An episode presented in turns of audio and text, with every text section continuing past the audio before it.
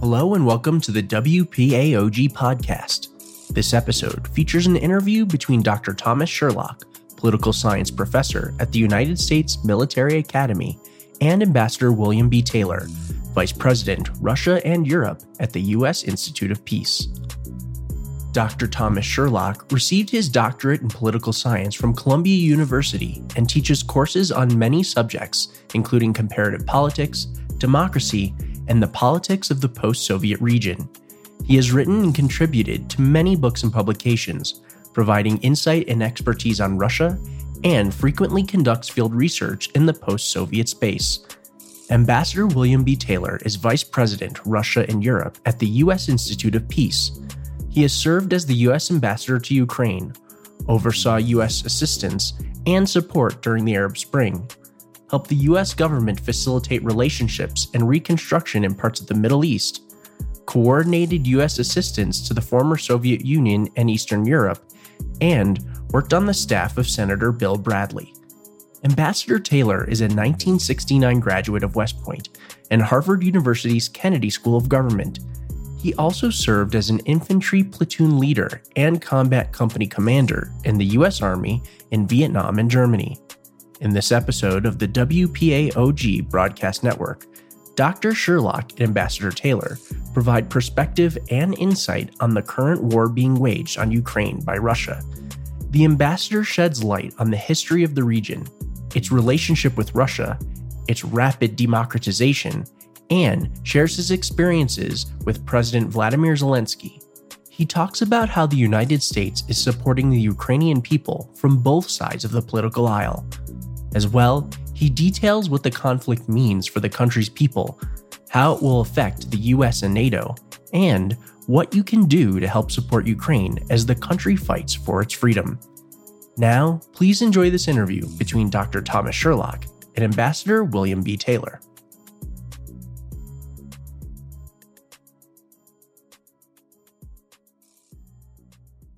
Greetings. Uh, I am Tom Sherlock, a professor of political science in the Department of Social Sciences at West Point. I am pleased and privileged for the opportunity to speak today with Ambassador William Taylor, whose knowledge and insights on Ukraine are truly unparalleled. Ambassador Taylor, welcome. Dr. Sherlock, it's a it's an honor to be here. It's a pleasure to be here with you. Thank you.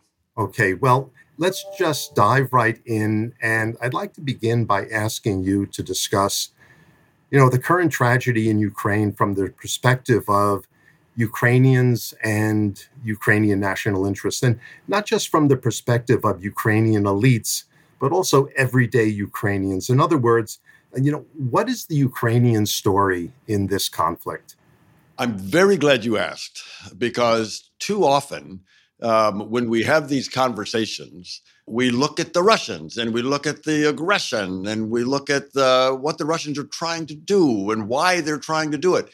You've asked the important question, that, and that is from the Ukrainian standpoint, what is this about? And you asked the right thing. It's about from kind of Ukraine as a whole, as a nation, as a people, but also individuals. And, and that's equally important. Ukraine is a, is a very interesting country. It turns out it's an old civilization. It goes back like to the ninth and 10th centuries.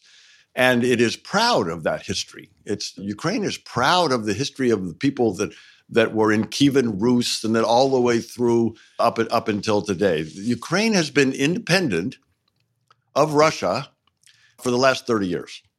Before that, for centuries, it was in and out, mostly in the Russian Empire, whether it was the Soviets or the Russians or the czars. It was under the control of Russia for, for a lot of its history. And yet, and this is important to your question, it maintained its sense of who they are. It's a complicated history. It's, as you know, Dr. Sherlock, this is a people who have been under the control of Lithuanians at one point, under the control of the Poles at another point, under the control of the Austro Hungarians at another point, certainly under the control of the Russians for, for a lot of its history. But for Ukraine, they want to maintain their independence that they've known on a consistent basis since, since independence, since 1991 1992. So for 30 years, over 30 years, they have had an independence from the Russians that they cherish and that they're willing now to fight for. They didn't realize that they were going to have to fight for it. But in 2014, the Russians invaded part of Ukraine. They invaded Crimea, the southernmost part of Ukraine, sticking into the Black Sea, the peninsula. Um, a couple of months later, the Russians invaded another part of Ukraine, in southeast. We now know it as Donbass. It's two part, parts of two oblasts, Donetsk and Luhansk. Um, and as we all know, uh, the Russians, after eight years of war, trying to use Crimea and Donbass as a way to control Ukraine, which has been their goal all along, the Russians invaded Ukraine again in February of 2022. From the Ukraine standpoint, and indeed from the world standpoint, this was unprovoked. This was unjustified.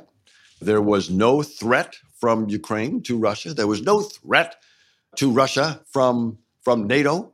It's un, unprovoked, Tom. It was unprovoked. And so the Ukrainians, like I say, have been fighting the Russians for eight years since they first invaded in 2014. They have mounted a defense that has amazed the world. The Ukrainian people have united against this invasion. The government has been heroic in pulling the nation together. Uh, Ukrainian armed forces have amazed the world in their ability to fend off the Russian attack. They have pushed the Russians back away from the capital city, Kiev. And you also asked the right question about the Ukrainians themselves.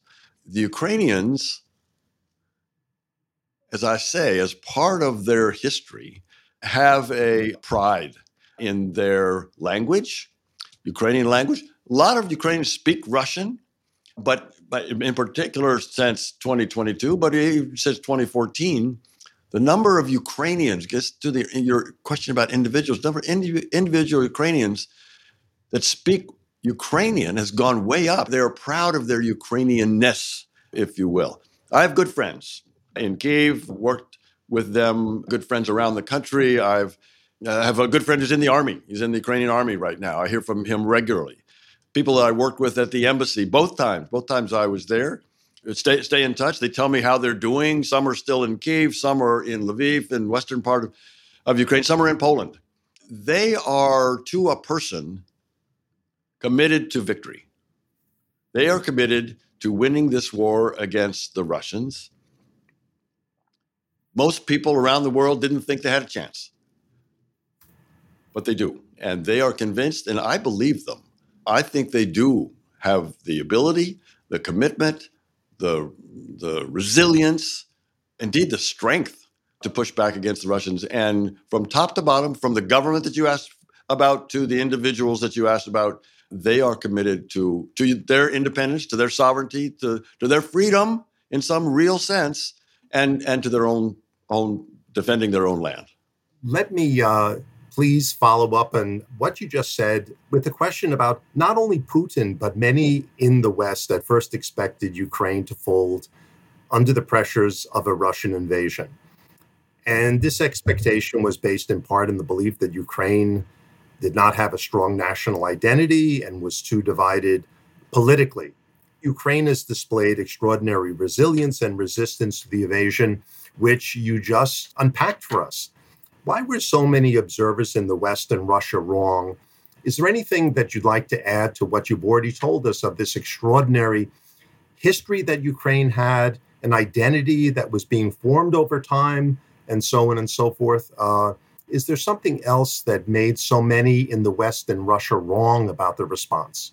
The, the person who got it most wrong was Vladimir Putin he has this notion um, in his head that he's developed over time. I think it is it has grown in his consciousness. It, it's almost mystical. This fascination with this obsession with Ukraine. It's unlike his obsession with other parts of the former Soviet Empire, this former Russian Empire. Ukraine has this this attraction for him. And it's misconceived, it's misunderstood. He really misunderstands Ukraine because he has convinced himself, and there are probably a couple of people around him who have abetted this notion. He's convinced himself that Ukraine's not really a nation, that it's not, it's not a sovereign nation, that it was a mistake, that it's really, it's Ukraine's really just part of Russia, Vladimir Putin thinks. And, and being just part of Russia and being kind of what he calls kind of little Ukrainians, little Russians, Ukrainians are little Russians, that led him to think, and it probably seeped into, or maybe he was directed to his generals, that the Ukrainians wouldn't resist. That the Ukrainians either were too divided, as you say, or were, were, since they're really just Russians, they, they might even welcome the Russian troops when they invaded Ukraine. Well, that was totally wrong, as we've seen the Ukrainians have united against Putin and the Russians like never before. You're right to point out that Ukraine's a real democracy and it has factions and it has has arguments. I mentioned earlier about its about its varied history being part of different empires at different times. But when President Putin invaded Ukraine in 2014, the first time, and then again when he invaded on the 24th of February of this year, he united Ukrainians like no Ukrainian leader has ever done. And he's united them against himself. Putin has united them against Russia, Russian military, and in particular Vladimir Putin. And we see that in President Zelensky. We see that in President Zelensky when he was elected. Of course, he was elected with an overwhelming vote. He was elected in 2019 with uh, 73% of a free and fair election against an incumbent president. So it's a major, it's an incredible accomplishment, political accomplishment. But as, as happens in all democracies, opposition mounts the, the burdens of leadership, of being in the government, responsible for everything that happens, takes its toll. And there, again, a real democracy, a raucous democracy, representing different parts of the country, different views, different views, for example, about NATO. All of these factions had an effect on the politics, which is what you expect in a democracy. When Putin invaded, the Ukrainians united around him, behind him, eh, but around him as well. He reflects the Ukrainian people. He reflects the Ukrainian people's resilience, their pride in their own nation, in their language, in their history, and their heroes he knows that, he feels that, he reflects that. He's a vector for that. So this is what has brought them together. And the question is, will will they stay together after after the war ends? You know, I, I point out that the Ukrainians don't talk about after the war ends; they talk about after victory. But after they're victorious, because they they are convinced, they know that they're going to win. If the United States and NATO keeps providing the support, they will win. So that's kind of where where they're coming from. Thank you, Bill. I would be remiss being at West Point if I didn't ask a question about leadership. And to follow up with your discussion of President Zelensky, you have met President Zelensky on a number of occasions. I'm wondering what is your measure of the man when we see him in the West on videos, on the news, and so on and so forth? It, he seems to be a strong, effective, and charismatic leader. Is that a fair characterization? It's a very fair characterization, Tom, of President Zelensky right now. So he's got such an interesting background. I mentioned that he was elected with an overwhelming majority, with a landslide in 2019. That was the first time he'd ever run for political office. He was a political novice. Let's be let's be clear. He was a successful businessman. He ran a, an entertainment company, did did well, not great, but he was very a very popular performer. And yet, when he when he got into office, when he was elected, he had to start really from scratch, both himself uh, and putting together a team. His team didn't have great background in government either. A couple did, not many. As I mentioned, Ukraine is uh, is a real democracy. It has opposition parties that, even though he won 73%. The opposition still there, built. His approval rating at starting at 73 went down, down, down, of course, with you make decisions and you bear the responsibility for those decisions. By the time the Russians invaded again in February of this year, Zelensky's approval rating was probably, I don't know, in the 30s. So uh, you're, you're right. I've met him a bunch of times. When I got there to the embassy in Ukraine the second time um, in 2019, President Zelensky had just been elected. He had just been inaugurated. I had an opportunity to meet with him all that summer, through the fall, into the winter while I was there. And at that time, starting off on that landslide win, and then winning a very impressive victory in the parliamentary elections um, in that summer, he was able to put together a governing coalition, not even a coalition, actually, turns out, a, a government without needing to form a coalition. He had, for the first time in Ukraine's history, he had enough votes in the Rada to form a government without having to go to a coalition, to go to other political parties. So he was able to pass some pretty significant legislation. It's always controversial when you do that. And so the by the time I saw him most recently, which was in January uh, of this year, I saw him in his office. I had a meeting with him for about about a little over an hour. Talked to a bunch of other people as well. He was somewhat different, Tom, I will say, in that he was now a little more realistic. He was kind of idealistic when he was uh, first elected. He was optimistic that he could accomplish everything that he said in his campaign. By the time I saw him again, that so I was in 2019. When I saw him again in 2022, with January 2022 this year, he had grown. He was realistic about the Russian troops that were surrounding his nation at that point. We remember the intelligence and the evidence that we had, the public evidence that there were 120, 150,000 Russian troops around three borders of Ukraine. And he knew that. Um, and what he was then trying to do, this gets to your question about what kind of leader he is. Knowing the, the threat, he still wanted his nation to be determined, to not to panic, to prepare, but not to not to panic uh, in the face of, of this Russian threat.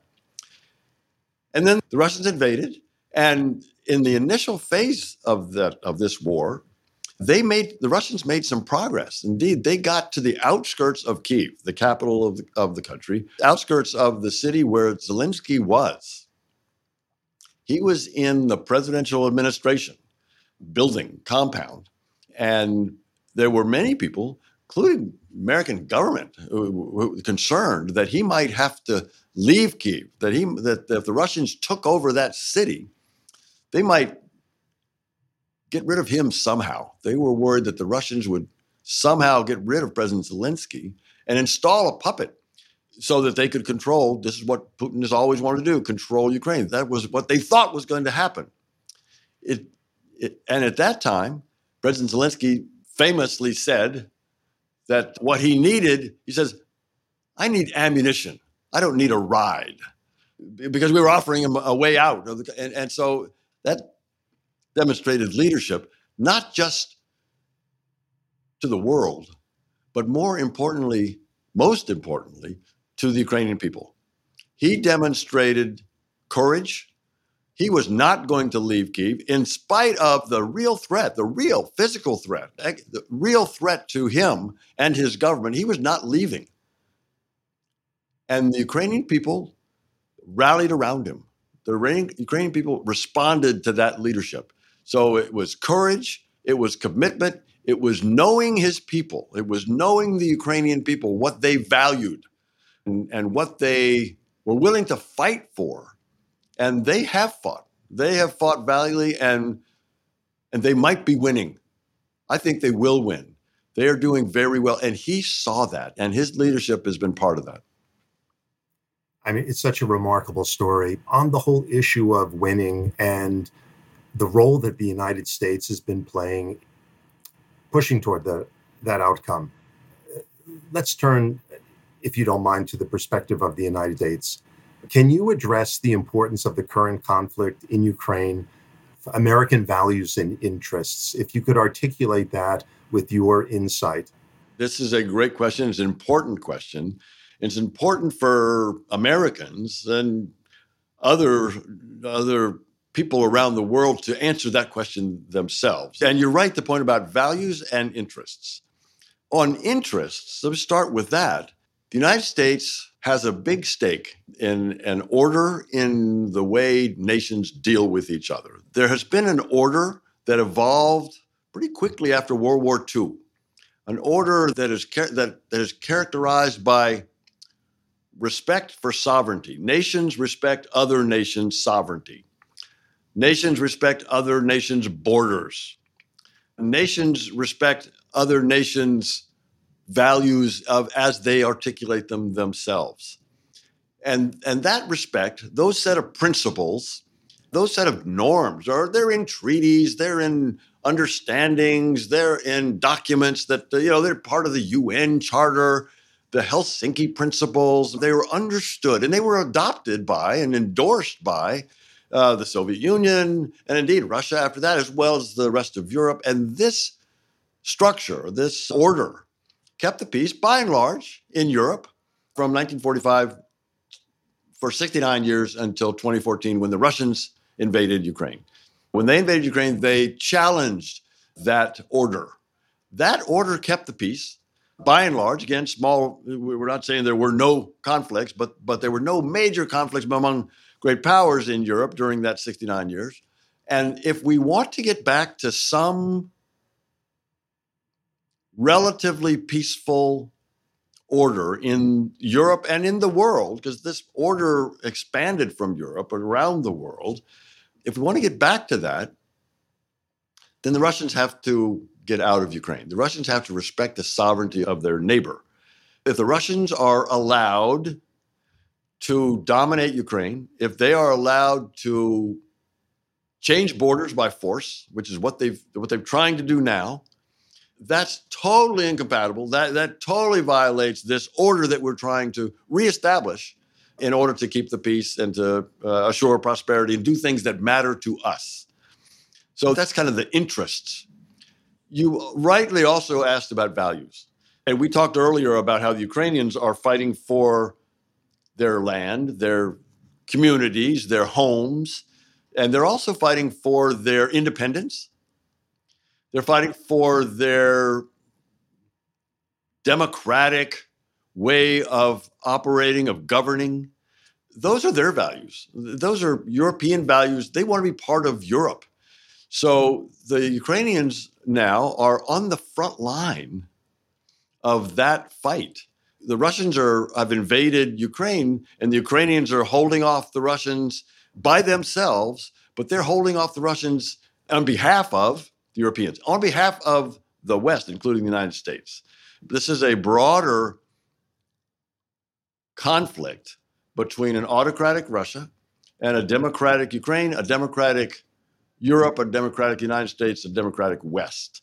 And, and there's a moral value there cadets at West Point, the military at West Point will go to the front lines.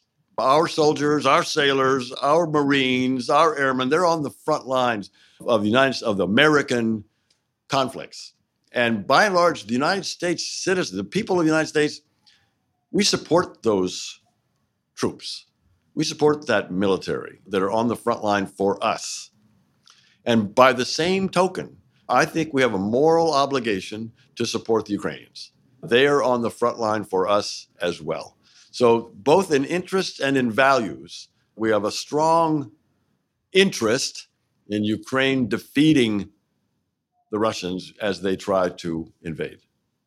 You know, I think if there's any silver lining to the tragedy of Ukraine today, is that this conflict has so crystallized the importance of Western values and the importance of the difference that still remains in the 21st century among so many different kinds of countries, democracies versus autocracies.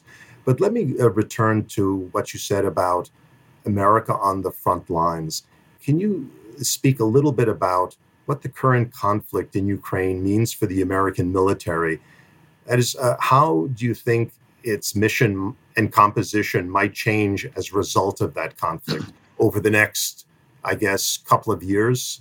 So, the United States military, indeed, mainly our army of particular interest to cadets, has been training Ukrainian soldiers in Ukraine for for years intensively since 2014 since the Russians first invaded.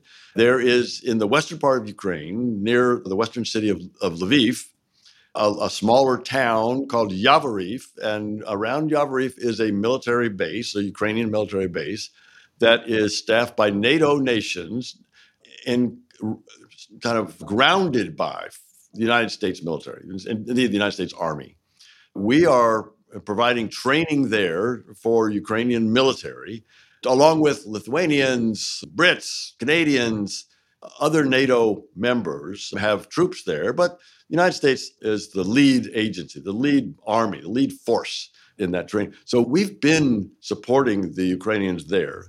Turns out when I was I, uh, I was in Ukraine twice, in my second tour, I visited Yavoriv, and one of my old units, uh, the 101st Airborne, had a had a component there, had a had a part of the of the brigade, second brigade, that was there at Yavoriv training. So I had a great time talking to some of the uh, Screaming Eagles uh, there about times have changed since since since I was there, but nonetheless uh, we had the same shoulder patch, and so. But, but so the U.S. military and the army in particular has been training Ukrainians, but this has also demonstrated, Tom, the importance of NATO, um, the the importance of a forward presence in NATO. We've already seen United States send units from CONUS, from the United States, uh, to Europe, and not just to Europe, but to Eastern Europe, to the eastern flank nations in NATO. Here again, another of my units, my first unit was the 82nd Airborne, and they're now in Warsaw, they're now in Poland. And that's a result of the Russian invasion of, of Ukraine. So there's a redeployment towards the eastern part of NATO, number one. Number two, NATO is taking a real important role in, in defending a non NATO nation. I mean, let's be clear Ukraine is not yet a, a member of NATO. Maybe it will be in the future. It's not yet, it's not now. It would like to be. Let's we can come back to that, but it would like to be a, a member of NATO. But uh, the Europeans have decided not the case. Nonetheless, NATO is providing incredible support. NATO nations, led by the United States, but other NATO nations as well, uh, are providing weapons, training, intelligence. Turns out intelligence is really important, as our as all of us in the military, all of you in the military know that, that's an important component of fighting a war. And that intelligence is having a, a great effect. NATO is providing that. NATO is demonstrating its value. And if if there were concerns earlier about the relevance of NATO, and you know, we had a president who didn't think very much of NATO. We had another president of France who thought that uh, NATO had lost its way. Well, NATO has found its way. NATO has provided, has demonstrated uh, its value uh, and its effectiveness, and NATO is expanding right now. Not not just because of Ukraine. Ukraine may join NATO at some point, I'd like to see it, but that's that's down the line. But more immediately, Finland is very interested, and the Swedes are very interested in following fin- the Finns into NATO. So NATO is going to come out of this this conflict larger by two. It's going to come out of this conflict stronger, uh, more confident, and the US military is going to play a major role in that. We are seeing the, the value of alliances. And this particular alliance, but there's a broader alliance as well that has to do with the economic sanctions that we're putting on Russia. But the military alliance, getting just keeping with your question, Tom, about the, the importance of this conflict, lessons of this conflict for the U.S. military, in particular the U.S. Army, but the U.S. alliances never been more important and the different components, the different elements of this alliance that are pulling together to support Ukraine and to defend against the Russians is a major component. So that's a big lesson, and that has big implications for the U.S. Army and the U.S. military more broadly. Ukraine emphasizes the importance of these transnational institutions that the United States played such an important role in helping set up, in the case of NATO, supporting in the case of the European Union. And so, So, a remarkable contribution of the United States to the stability of Europe for decades, and now hopefully for the uh, survival of Ukraine and its rebuilding. So, my question is, in terms of these this institutional matrix that is on the border of Ukraine, the EU and NATO, could you speak for a moment to the major obstacles that Ukraine faces in entry into either or both of these very important transnational institutions, the NATO alliance, but also the European Union? Really important question and really important answers for Ukraine. To start with the European Union. There is a small, I understand, I don't know this very well, but I understand that there is a small security component of the treaty that binds, that founds the European Union. However, it's mainly economics. That is the purpose for the European Union. And the Ukrainians know this. The Ukrainians are very eager to join the European Union. They want to meet the same economics level standards, they want to meet the same requirements that other European and other EU member states aspire to and achieve. They're ready to do that. Indeed, the revolution of dignity that sparked the 2014 invasion of, of Ukraine by Russia was the spark um, that uh, ignited the revolution of dignity in 2014 was uh, admission. Uh, the Ukrainians wanted to apply to and were ready to sign an agreement to start the process of, of applying to the European Union. That's where that started. And when the kind of Russia leaning president of Ukraine decided, under pressure from President Putin, not to approach the European Union not to sign that association agreement. The Ukrainians went to the streets. They protested that. They ran him out. They they really wanted to join the European Union. This is really important, and they've re- reiterated that that desire recently. And despite some signals, um, some con- contradictory signals coming from the Europeans, by and large, the Europeans are open to, indeed, even encouraging of uh, Ukraine applying to the European Union. They already have a, a free trade agreement. They already have visa-free travel with the Europeans. The Ukrainians already have several steps in that direction, but they want to be members, and I think that will come.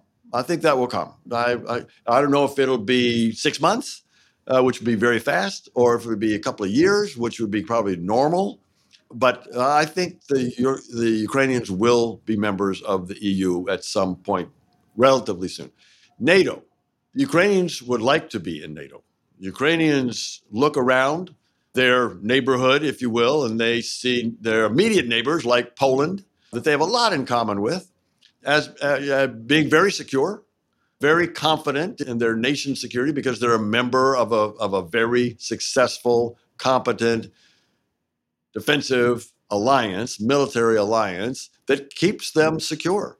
And the Ukrainians see the Poles with that, and, and they're facing this invasion. And the Ukrainians say, what's the difference? Why? Or they look at the Baltic states, they look at Lithuania, Latvia, and Estonia, which, like Ukraine, used to be part of the Soviet Union. And so the Ukrainians say, why, you know, they're in, they used to be part of the Soviet Union. We used to be part of the Soviet Union. They wanted to get in NATO. Why can't we join?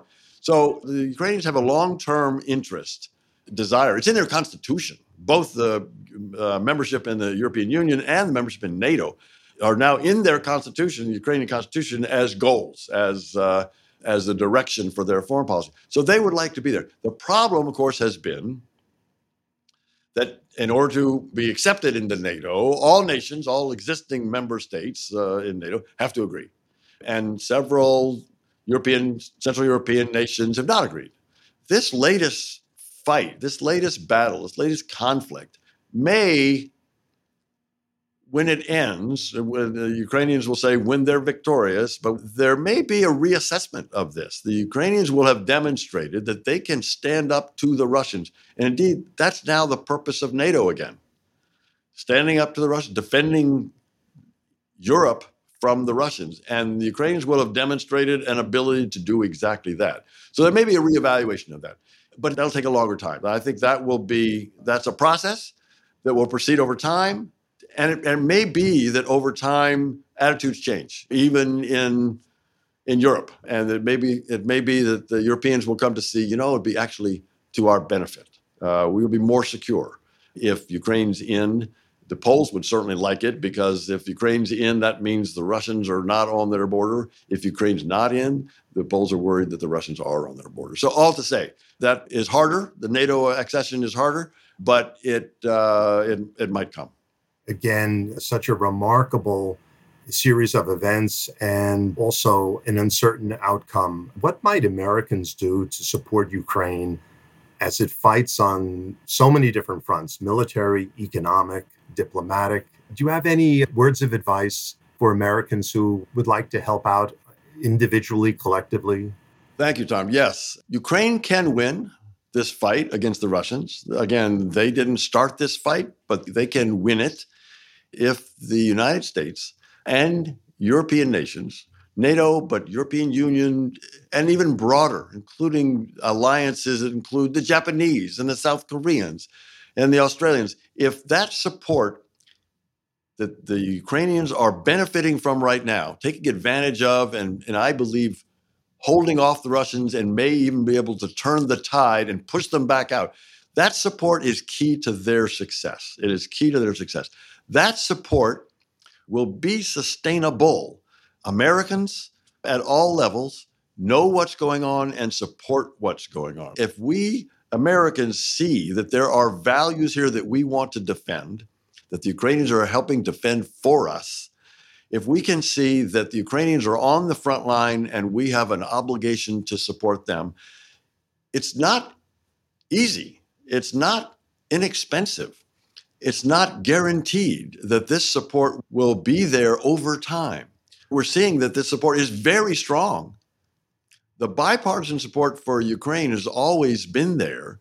Uh, Ukraine somehow has been able to maintain this uh, the support from Republicans and Democrats, Republican administrations and Democratic administrations over time, and that's why they are as far as they uh, are now. That together with their own accomplishments, but that support needs to continue. It's not cheap, as President Biden has pointed out.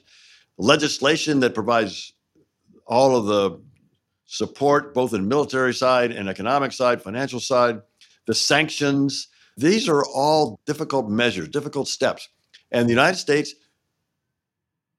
led by its people, the American citizens, so people listening to us right now need to support and let people know that they support this, this uh, Ukrainian effort. So that's the first thing. So stay aware, express that support, demonstrate that support, talk to your local leaders and your national leaders. That's important for them to hear that it's important to us, to Americans. There are things that people are doing right now themselves. There are incredible range of organizations that are providing things from medicines to food to military equipment. There are organizations that are putting together personal protective gear, communications equipment, and it's easy to find online. The humanitarian support, supporting the East Europeans that are taking in millions, literally millions of Ukrainians that are being pushed out of their country temporarily into Poland, into Slovakia. And so the support for those nations as they accept refugees coming in from Ukraine there are a lot of ways to do that. I've, I've talked to some people who've actually gone there. They've volunteered and gone to East Europe, gone to, to Poland to help the Poles, in turn, help the Ukrainians. But you don't even have to go there. You can support it politically, support it economically, financially. There are ways to, to, that we can all help out. And it needs to be sustained because this is not going to be over soon. I hope that our support, that our military support, will allow the Ukrainians to win this war uh, against Russia. And it could happen in a couple of months, but it might be years. It might be a long time. And our support needs to be there over time. Just close by saying and asking a, a final question.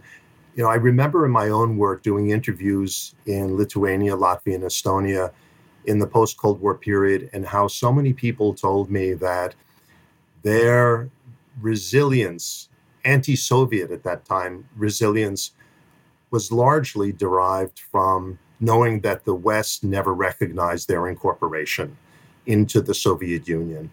And uh, perhaps you can say a couple of words about how Ukrainians are reacting to the support of the West in the current conflict? The Ukrainians will remember. The Ukrainians will remember the support that they are now getting from the United States. They have said that, they've told me that. They are so appreciative of the leaders of the United States, but also of other European nations that have shown up in Kiev. Right now, when there is some threat of there's some danger to, to people visiting Kiev, but they will remember who came. Ukrainians will remember who supported them, and they know that the United States is leading that support. They know that the United States is leading the military alliance. They know that the United States is the force behind the sanctions on Russia that are having a real effect. The Ukrainians will know. You mentioned the Latvians and Estonians and Lithuanians. There's a good parallel there that you know well, Tom. That is the Soviet Union annexed um, those three Baltic countries at the beginning of World War II. And the United States never recognized that annexation. There was a Welles Declaration coming out of uh, Sumner Welles, the, I think the Deputy Secretary of State, and that declaration said, We will never recognize the Soviet annexation of the Latvia, Estonia, and Lithuania. Secretary Pompeo, to his credit, issued a similar declaration in the summer of 2018, which said the United States will never recognize the Russian annexation of Crimea. And, and we haven't, and we won't. And the Ukrainians know that. Just like, as you say, the Baltic states, they remember that we never recognized. The Ukrainians have the same understanding that they will, at some point, regain Crimea, regain Donbass. They will prevail, and they'll remember who supported them. Sir, on that very positive note, uh, I thank you for a very rich uh, conversation. Tom, thank you. It's been it's been great. It's a great opportunity to talk to all the people there at West Point. Thank you again. Thank you. This has been a production of the WPAOG Broadcast Network. Please take a moment to rate and review the show, and join us each week for a new episode. Thank you for listening.